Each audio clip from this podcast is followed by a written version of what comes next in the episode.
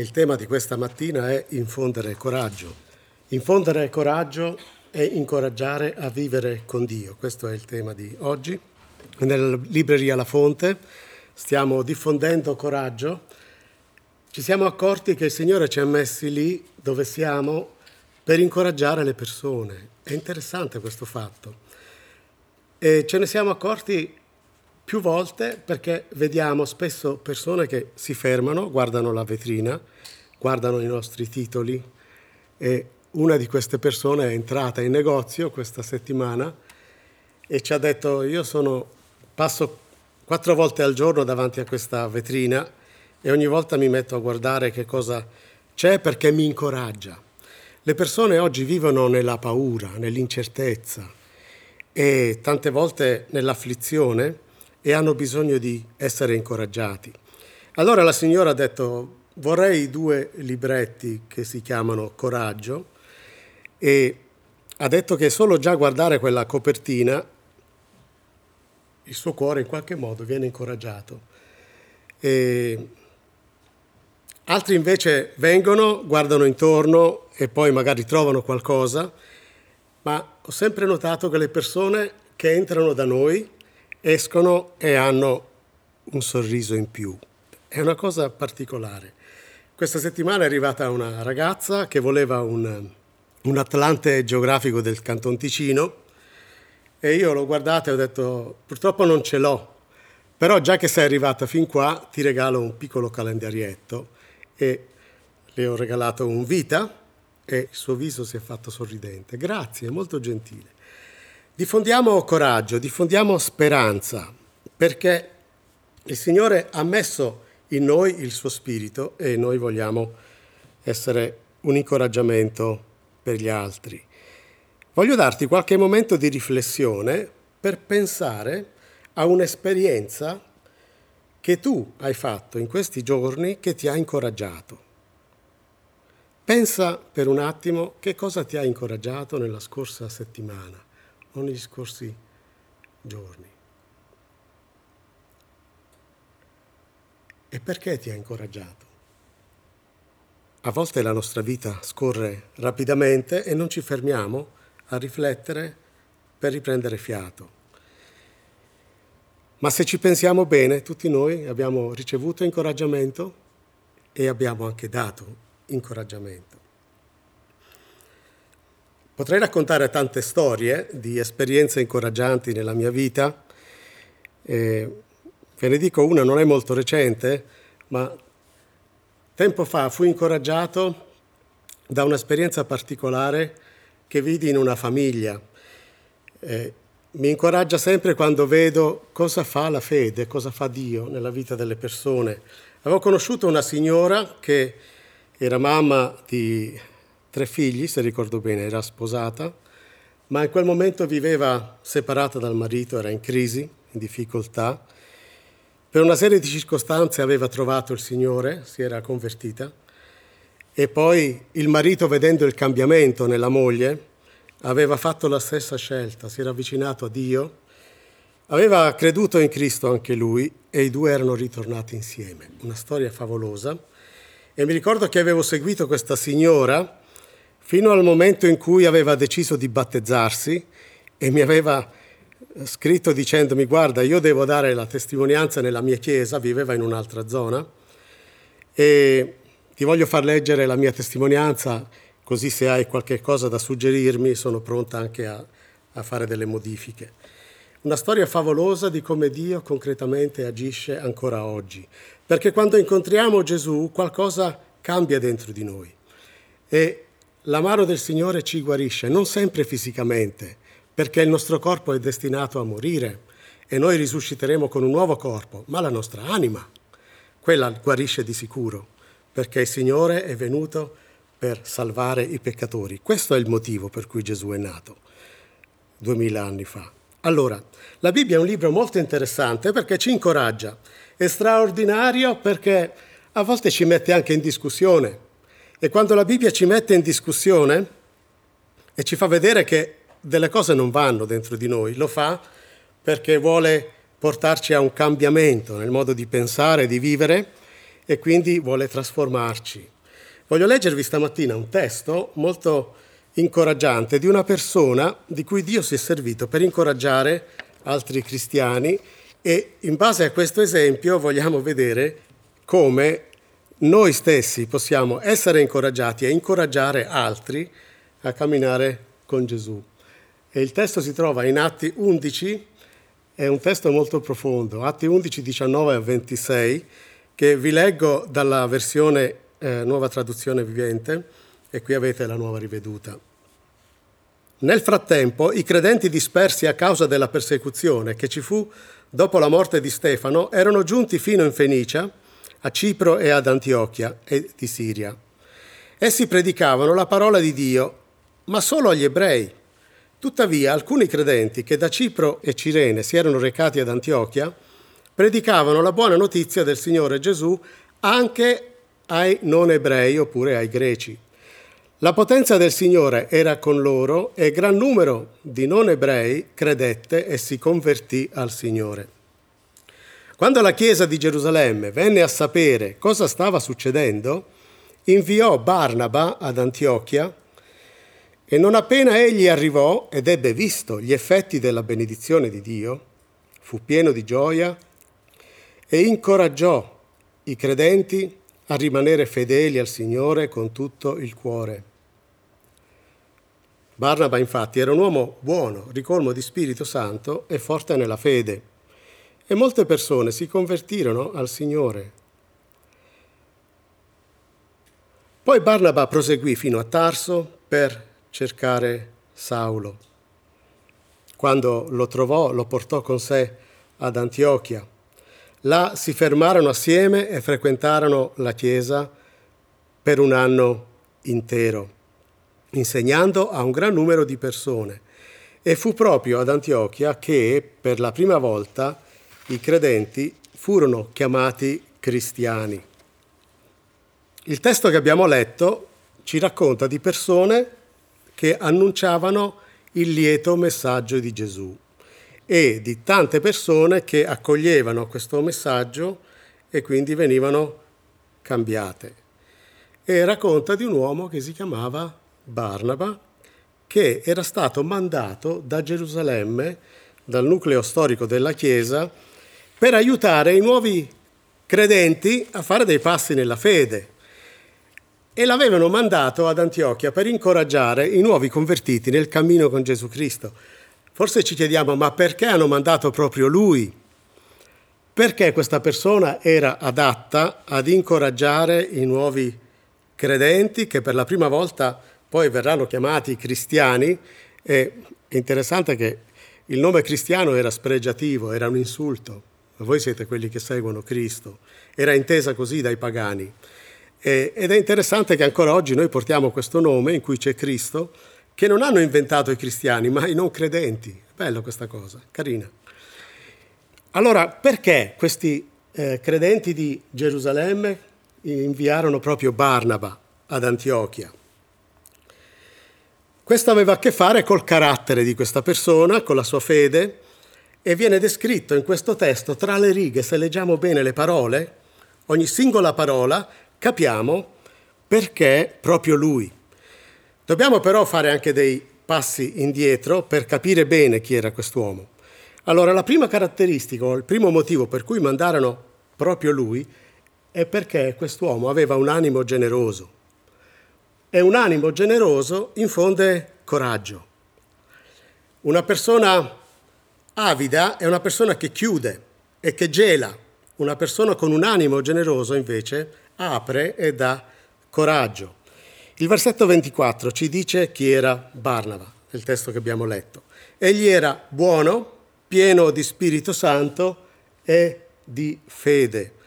La bontà nella Bibbia è collegata spesso alla generosità eh, una traduzione eh, cattolica, la CEI, dice che era un uomo virtuoso.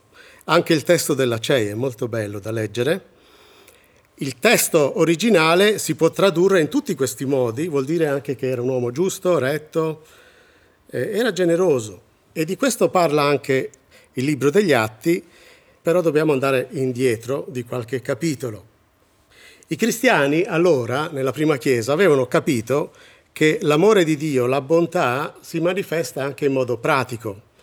E così chi poteva aiutava i fratelli in fede nel bisogno e ai tempi non c'erano le istituzioni sociali di oggi, quindi i più anziani, le vedove, che non potevano più lavorare, avevano bisogno del supporto degli altri cristiani che si prendevano cura di loro.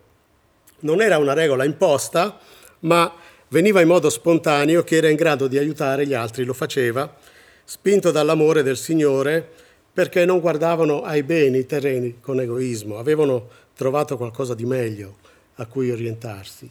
E leggiamo in Atti 4, versetto 34-35, infatti non c'era nessun bisognoso tra di loro, tra questi primi cristiani, perché tutti quelli che possedevano poderi o case li vendevano, portavano l'importo delle cose vendute e lo deponevano ai piedi degli apostoli. Poi veniva distribuito a ciascuno secondo il bisogno. Era interessante. Questa era la realtà dei primi cristiani, della prima Chiesa. Uno di questi personaggi che era disposto a condividere anche quello che lui aveva e la sua vita era proprio Barnaba. Barnaba si chiamava Giuseppe in realtà, questo è il suo vero nome, e leggiamo di lui nei versetti 36 e 37 del capitolo 4. Vi leggo dalla traduzione nuova vivente, che dice, ad esempio c'era Giuseppe, che gli apostoli avevano soprannominato Barnaba, quindi anche questo era un soprannome, che significa figlio della consolazione, apparteneva alla tribù di Levi e veniva dall'isola di Cipro. Egli vendette un campo di sua proprietà e ne diede il ricavato agli apostoli. I discepoli lo avevano soprannominato con una caratteristica del suo animo e lo avevano chiamato figlio di consolazione, in greco hios parakleseos, che appunto significa colui che esorta, colui che incoraggia. È interessante perché con la stessa parola parakletos viene chiamato lo Spirito Santo nel Nuovo Testamento, che vuol dire proprio uno che sta vicino, uno che sostiene, uno che incoraggia. Come fece Barnaba a incoraggiare gli altri credenti, lui si servì del suo campo. Aveva un campo che gli apparteneva e lui disse tra sé, con questo campo voglio fare qualcosa che incoraggi gli altri. E così incoraggiò i credenti in due modi, col suo gesto, perché lo vendette, poi diede a favore di chi aveva bisogno il ricavato, e mostrò anche un esempio se leggete il capitolo 5 degli Atti vi accorgerete che il suo esempio era stato frainteso.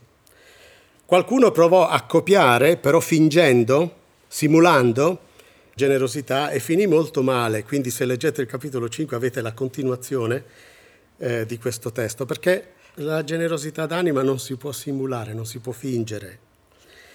E col suo gesto Barnaba dà l'esempio perché mostra che cosa vuol dire mettere Dio al primo posto e quindi è l'esempio di uno che incoraggia a dare a Cristo il primo posto nella propria vita.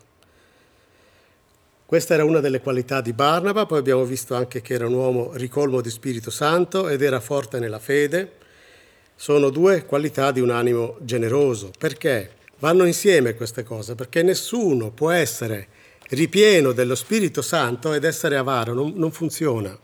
Perché lo Spirito Santo quando riempie una persona mette Cristo al primo posto e quindi c'è un cambiamento nella vita, anche nel proprio cuore. E in più chi ama veramente il Signore non rimane indifferente davanti al bisogno di altri credenti, perché la vita cristiana non è solo una confessione formale della fede, non è solo credere in un dogma, aderire a delle dottrine, ma ci rende misericordiosi. 1 Giovanni capitolo 3 versetto 17, ma se qualcuno possiede dei beni in questo mondo e vede suo fratello nel bisogno e non ha pietà di lui, come potrebbe l'amore di Dio essere in lui? E questo Barnaba lo aveva capito e quindi col suo esempio incoraggia in modo concreto. Ora la domanda per noi oggi, come possiamo essere degli incoraggiatori, incoraggiare gli altri in un modo efficace. Che cosa di noi può incoraggiare qualcuno a seguire Gesù? Se prendiamo l'esempio di Barnaba, possiamo dedurre che possiamo essere incoraggiatori se nella nostra vita le priorità sono messe bene. Se noi viviamo con le giuste priorità nella nostra vita, con lo spirito giusto, con l'atteggiamento giusto, la nostra vita non può che essere incoraggianti per gli altri. Se non siamo attaccati alle cose materiali, alle cose terrene, in modo eccessivo, cose che passano, ma siamo orientati verso quelle che non si vedono, che sono eterne, questo cambierà il nostro atteggiamento e si trasmetterà anche nelle relazioni con gli altri. Quindi la liberalità, la generosità traspare nelle nostre relazioni con il prossimo e influisce sul nostro modo di essere. Perché chi osserva la vita di qualcuno che ha messo Cristo al primo posto non può che essere incoraggiato. Quindi se le nostre priorità sono messe bene, la nostra vita sarà un incoraggiamento per gli altri. Perché altri ci vedranno e diranno, ecco, vorrei essere equilibrata come quella persona, vorrei dare le giuste priorità, anch'io nella mia vita. Barnaba è un incoraggiamento a utilizzare, a convertire ciò che fa parte del nostro campo di vita, ecco questo campo è un'illustrazione, come vedremo adesso, a convertirlo in un bene che incoraggia, quindi in un mezzo di servizio donando a Dio il primo posto e questo traspare. Allora la prima domanda che ci pone questo personaggio è che tipo di rapporto ho io con le mie priorità e se metto su una bilancia i beni materiali e i beni spirituali, che cosa pesa di più nella mia vita? Quanto sono attaccato alle cose materiali e quanto sono disposto a mettere a disposizione per il regno di Dio ciò che possiedo? Dove ho paura di rimanere poi eh, nel bisogno, dove non ho fiducia e dove invece sono aperto e ho fiducia nel Signore, lo vedo come il, il mio donatore. Dio è colui che benedice la mia vita e che mi dà tutto quello che ho. Ho un'altra domanda, quando devo prendere una decisione, che posto occupa il lato finanziario? È sempre per me il criterio predominante? Allora, Barnaba mette a disposizione il suo campo. Che cosa vuol dire? È un'illustrazione anche. Un'illustrazione, un'immagine, campo per le nostre possibilità il nostro campo di azione non deve essere per forza inteso materialmente, può essere inteso anche moralmente, il mio tempo, i miei doni, la mia pazienza, la mia capacità di ascolto, fa parte del mio campo. Lo metto a disposizione del regno di Dio. Ecco perché Barnaba era l'uomo giusto per incoraggiare questi credenti, donando il suo campo. Lui dimostrava di essere una persona che era in grado anche di donare il suo tempo, di donare anche il suo ascolto, di donare anche il suo affetto a questi credenti. E quale sarà il suo compito? Incoraggiare questi nuovi cristiani a compiere i passi giusti nella fede, a crescere e a vivere con Dio, integrandosi lì nella comunità di Antiochia. Antiochia diventerà il nuovo centro cristiano in Europa e da qui partirà il Vangelo per raggiungere tutte le altre nazioni e quindi sarà una nuova base cristiana, questa Chiesa che è formata non soltanto da ebrei, ma anche da non ebrei. Allora, la generosità d'animo è incoraggiante. Andiamo al secondo. Cos'è che incoraggia? La lealtà e la fiducia. L'incoraggiamento ha molto a che fare con la fiducia e con la lealtà, cioè con l'affidabilità. Barnaba è colui che incoraggia nel cammino con Gesù Cristo ed è colui di cui Dio si serve per mettere nella giusta relazione l'Apostolo Paolo con la Chiesa di allora. Perché se voi leggete le lettere di Paolo, voi vi accorgete comunque che lui ha un rapporto complicato con alcune chiese. Se leggete la seconda lettera ai Corinzi, per esempio, vi accorgete che l'Apostolo Paolo, proprio con i Corinti, faceva fatica, era una sofferenza per lui. Ma questa difficoltà è antica, cioè fin dall'inizio questo Paolo, che si chiamava Saulo, appena convertito, non riesce subito ad avere la fiducia dei credenti perché hanno paura di lui. E quando sentono dire Saulo da Tarso si è convertito, adesso vuole entrare nella Chiesa, i cristiani dicono no, per piacere, che stia alla larga da noi, perché questo fa solo finta. Una volta che lo facciamo entrare, scopre chi siamo, quali sono i nostri nomi, va a fare la spia e poi dopo ci fa arrestare tutti. Avevano paura di lui.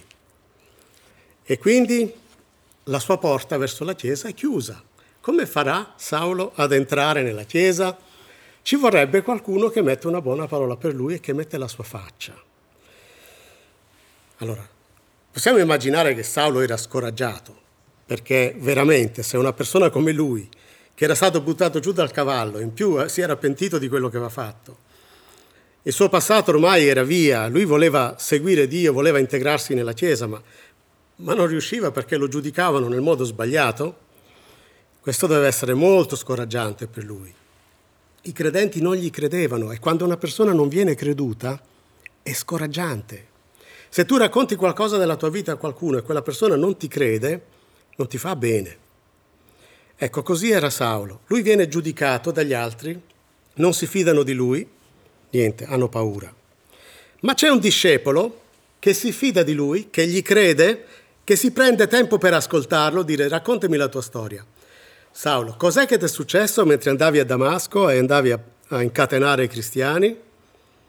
Quest'uomo era Barnaba. Barnaba, un uomo ripieno di Spirito Santo, animo generoso, pronto ad ascoltare, si prende il tempo e si rende conto che Saulo non sta mentendo. Perché lui è uno che sa vedere la grazia di Dio, è scritto in Atti 11:23. Quando egli giunse ad Antiochia e vide la grazia di Dio si rallegrò. Allora questo Saulo che aveva vissuto la grazia di Dio nella sua vita era una persona che voleva fare dei passi nella fede, incontra l'orecchio aperto di chi sa riconoscere la grazia di Dio. Allora Barnaba va incontro a Saulo, parla con lui, lo conosce e poi gli dice, senti una cosa, io posso parlare a tuo favore ai cristiani perché mi conoscono, sanno chi sono, e io mi fido di te, metto la faccia per te, dice Barnaba. Quindi la lealtà la lealtà di Barnaba verso Saulo. Che grande incoraggiamento. E in Atti 9:27 leggiamo proprio come si sviluppa questa storia. Allora Barnaba lo prese con sé, quindi prese Saulo, lo condusse dagli apostoli e raccontò loro, cioè parlò Barnaba a favore di Saulo come durante il viaggio aveva visto il Signore che gli aveva parlato e come a Damasco aveva predicato con coraggio nel nome di Gesù. E quindi una volta che sentono Barnaba che parla a favore di Saulo, i cristiani non hanno più paura. Wow, ma allora è vero quello che abbiamo sentito. La fiducia e la lealtà di Barnaba incoraggeranno Saulo. I cristiani non sono più scettici, si fidano di lui e grazie a Barnaba si accorgono che Paolo si è pentito davvero, lo accettano come fratello e, e fanno una cosa buona perché diventerà un apostolo e sarà colui che scriverà gran parte del Nuovo Testamento. E qui dobbiamo anche a Barnaba questo, che Saulo è riuscito ad avere poi spazio nella Chiesa con il suo ascolto, con la sua pazienza, col suo incoraggiamento, aiuta gli altri a superare i pregiudizi, perché i pregiudizi bloccano. Atti 9 28, continuiamo la lettura. Che cosa cambia? Che da allora Saulo andava e veniva con loro in Gerusalemme e predicava con franchezza. È una bellissima parola nel greco, con libertà, nel nome del Signore. E da quel momento i credenti inizieranno ad amare, a proteggere Saulo quando eh, alcuni nemici vorranno ucciderlo. Lo leggete anche questo negli Atti degli Apostoli. È una storia veramente bella. Che bel esempio, quello di Barnaba, che è un uomo attento, incoraggia e incoraggia anche noi ad ascoltare, a prestare attenzione agli altri, senza dare giudizi affrettati. E magari incontriamo una persona che è nuova nella fede e non ha ancora letto la Bibbia, perciò ci fa domande che a noi sembrano strane, oppure si comporta in modo strano. Ma il nostro compito non è giudicare, il nostro compito è accogliere e aiutare con pazienza quella persona a fare dei passi. Questo lo posso fare io e lo puoi fare anche tu. Dobbiamo mettere, solo mettere da parte la nostra paura e il nostro giudizio, così come fece Barnaba. Possiamo incoraggiare chi vuole conoscere Dio a unirsi a noi, per esempio, a invitare qualcuno a fare un passo e a venire la domenica a trovarci in chiesa, a integrarsi nella comunità, nonostante noi siamo persone imperfette, tutti quanti, abbiamo i nostri limiti, però possiamo lo stesso essere leali verso la Chiesa. Possiamo lo stesso, come sappiamo che noi siamo imperfetti, accettare e sopportare le altre imperfezioni. Aiutare a superare i pregiudizi, essere disposti ad accogliere persone nuove, diverse, in mezzo a noi. Possiamo anche noi come Barnaba imparare a vedere la grazia di Dio, cioè sapere e capire quali sono quelle persone nelle quali Dio sta operando, perché nella vita incontreremo persone che hanno un cuore chiuso e persone che hanno un cuore aperto. Impariamo a riconoscere dove la grazia di Dio opera. Arriviamo al terzo punto. Vedere la grazia di Dio infonde coraggio o il coraggio che unisce. Questo è un altro punto di Barnaba, appunto, che abbiamo già abbozzato un po'. Allora, Antiochia è la terza città più grande dell'impero romano. Qualche nozione storica per capire il contesto Antiochia è una città multiculturale, una città di commercio, era stata definita la Parigi dell'antichità. Quindi anche la chiesa di Antiochia era composta da persone di culture, di lingue diverse. C'erano persone che parlavano greco, altri parlavano aramaico, altri parlavano latino o altre lingue. E il testo ci dice che qui per la prima volta furono chiamati cristiani coloro che si riunivano nel nome di Gesù. Cosa vuol dire? Perché queste persone di Antiochia hanno bisogno di trovare un titolo per i credenti e li chiamano cristiani? Perché loro vedevano questa chiesa che era composta da persone talmente diverse tra di loro, parlavano lingue diverse, avevano un background diverso e si chiedevano ma come fanno a incontrarsi e a stare insieme? Qual è l'elemento comune? Cos'è che li unisce? E non riuscivano a capire. Ma, ma non ci sta insieme. Questo non è il club degli ebrei, neanche quello dei greci, neanche quello di, della colonia romana. No, qui c'è qualcosa di diverso. Che cosa hanno in comune queste persone? E poi capiscono Gesù Cristo. Ma veramente? E per questo li chiamano cristiani. Non si sa chi abbia fondato questa chiesa, però sappiamo qualcosa di importante di loro. La mano del Signore era con loro. Cioè non si parla delle capacità di queste persone, ma del fatto che la mano del Signore era con loro.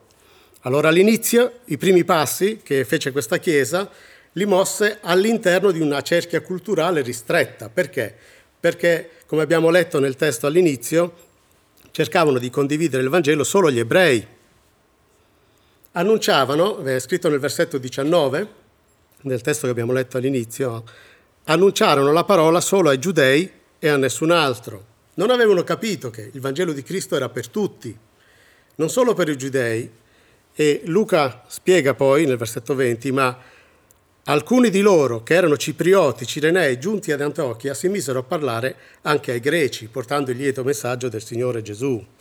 E questi avevano capito che bisogna condividere il Vangelo con tutti, perché Gesù aveva detto andate in tutto il mondo, annunciate il Vangelo a tutte le creature, questa era la volontà di Dio e da questo momento in poi la mano del Signore era con loro, perché annunciavano il Vangelo così come Dio aveva detto. Ora la fedeltà alla parola di Dio, la fedeltà alle scritture è un modo per avere il favore di Dio sopra di noi. E così la Chiesa ebbe una crescita e grazie a costoro che avevano questa visione di portare il Vangelo a tutti, senza pregiudizi, senza escludere nessuno, fu grande il numero di coloro che credettero e si convertirono al Signore. Questo per noi è una grande lezione. Vogliamo anche noi imparare a condividere il Vangelo vedendo che la grazia di Dio opera e la mano di Dio sarà su di noi. E ora torniamo a Barnaba. Nel versetto 23 c'è scritto, Atti 11, 23, quando egli giunse e vide la grazia di Dio, si rallegrò e li esortò tutti ad attenersi al Signore con un cuore risoluto. Ora, la parola esortò nel greco vuol dire anche incoraggiò, quindi incoraggiò tutti ad attenersi al Signore con un cuore risoluto. Che cosa vuol dire questo passo? Che quando Barnaba entra nella chiesa di Antiochia e vede queste persone diverse, non si irrita, non si infastidisce nel incontrare persone che sono diverse da lui, quindi non guarda ai difetti, agli errori delle altre persone, non ha pregiudizi, ma vede soprattutto la grazia di Dio. Cioè, in altre parole, incontra gli altri guardando con gli occhi del Signore. E per questo era la persona giusta per incoraggiare i credenti. È un grande esempio per noi. Impariamo a vedere la mano di Dio. Impariamo a non guardare solo i difetti degli altri, impariamo a vedere i progressi e questo è incoraggiante. Impariamo a vedere dove Dio opera e questo ci può aiutare a incoraggiare gli altri, a rimanere fedeli col Signore e a continuare a fare dei passi.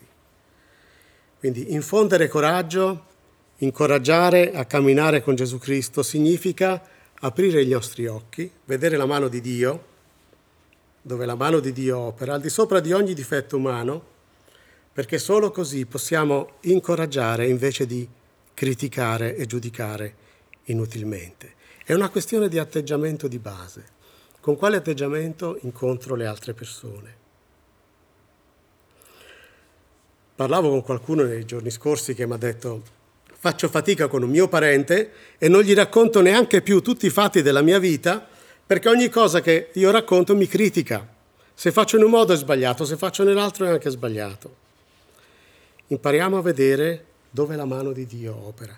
Magari a volte incontriamo delle persone che sono aperte per il Signore, però rimaniamo bloccati a qualcosa che ci dà fastidio della loro vita e non vediamo invece dove Dio sta operando, quali passi sta facendo questa persona, dove era prima e dove è adesso.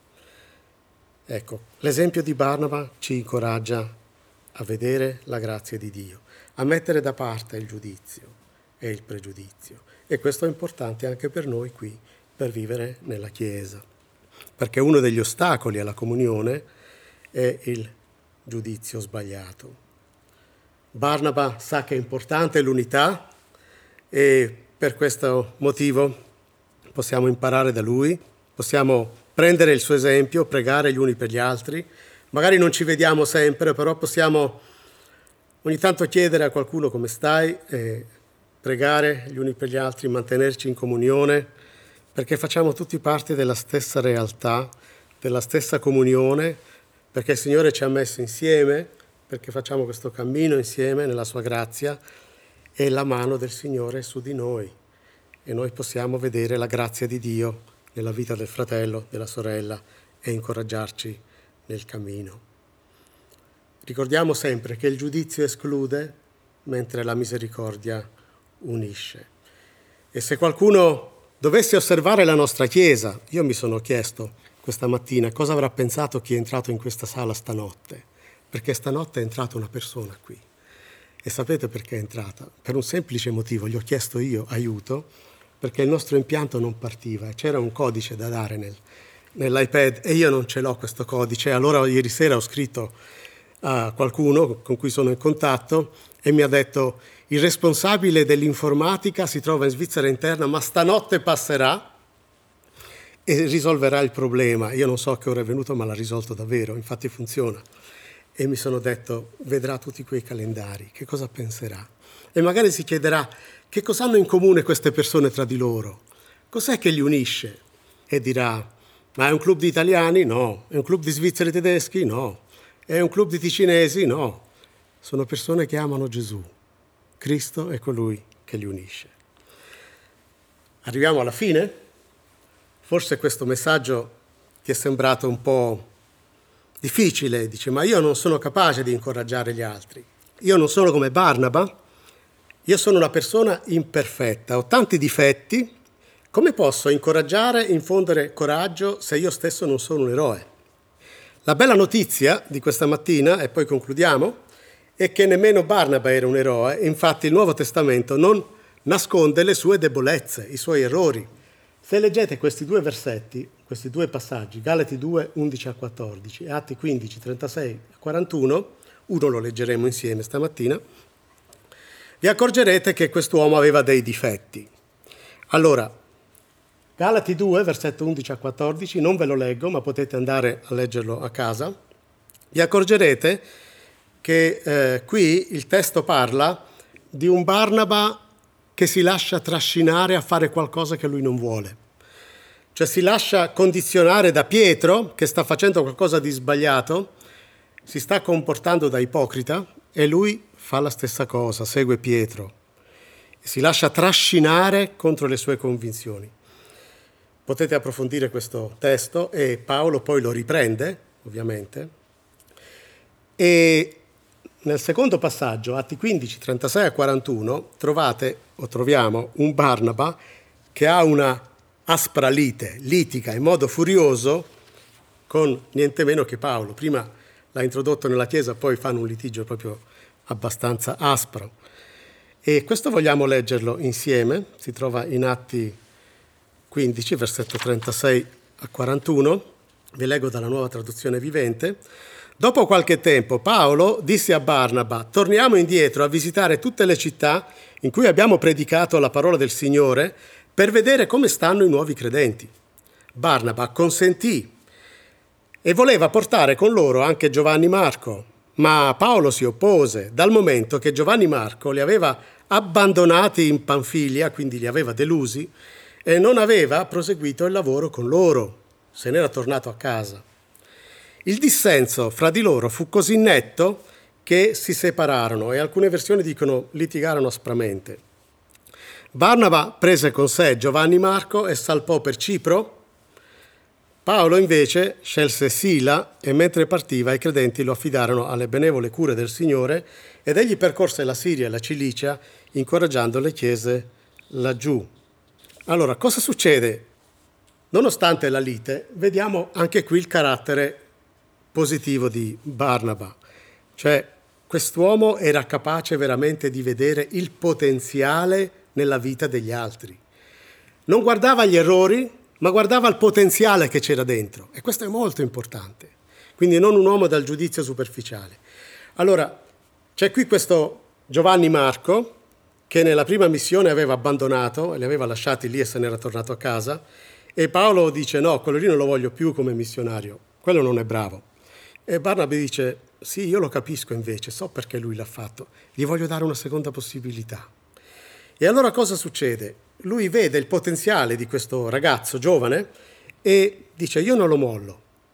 Allora, piuttosto non vengo con te, me ne vado con lui a Cipro, però Marco è importante non si lascia bloccare dalla difficoltà, ma si lascia guidare dalla promessa di Dio. E questa è una tipica capacità di chi incoraggia. Allora, chi incoraggia non si ferma a guardare ciò che è oggi, ma guarda anche a ciò che può succedere, ciò che può diventare. E chi incoraggia gli altri non si ferma davanti all'opinione di una terza persona. Quindi, se sente parlare male di qualcuno, non si lascia influenzare, perché vuole verificare di persona. Bene, ha sentito che questo Marco ha fallito in passato, ma lui non si ferma a questa difficoltà, lui sa che Dio ha qualcosa in mente per questo ragazzo. E quindi lo incoraggia per risvegliare in lui queste capacità. È amichevole e lo prende con sé come amico e lo incoraggia. Ed è molto bello questo. E possiamo chiederci, ma come mai Barnaba riusciva a incoraggiare in questo modo? Perché lui stesso sapeva di essere imperfetto, perché lui stesso sapeva di avere delle debolezze. Magari quando perdeva la staffe ne diceva di tutti i colori, era iracondo.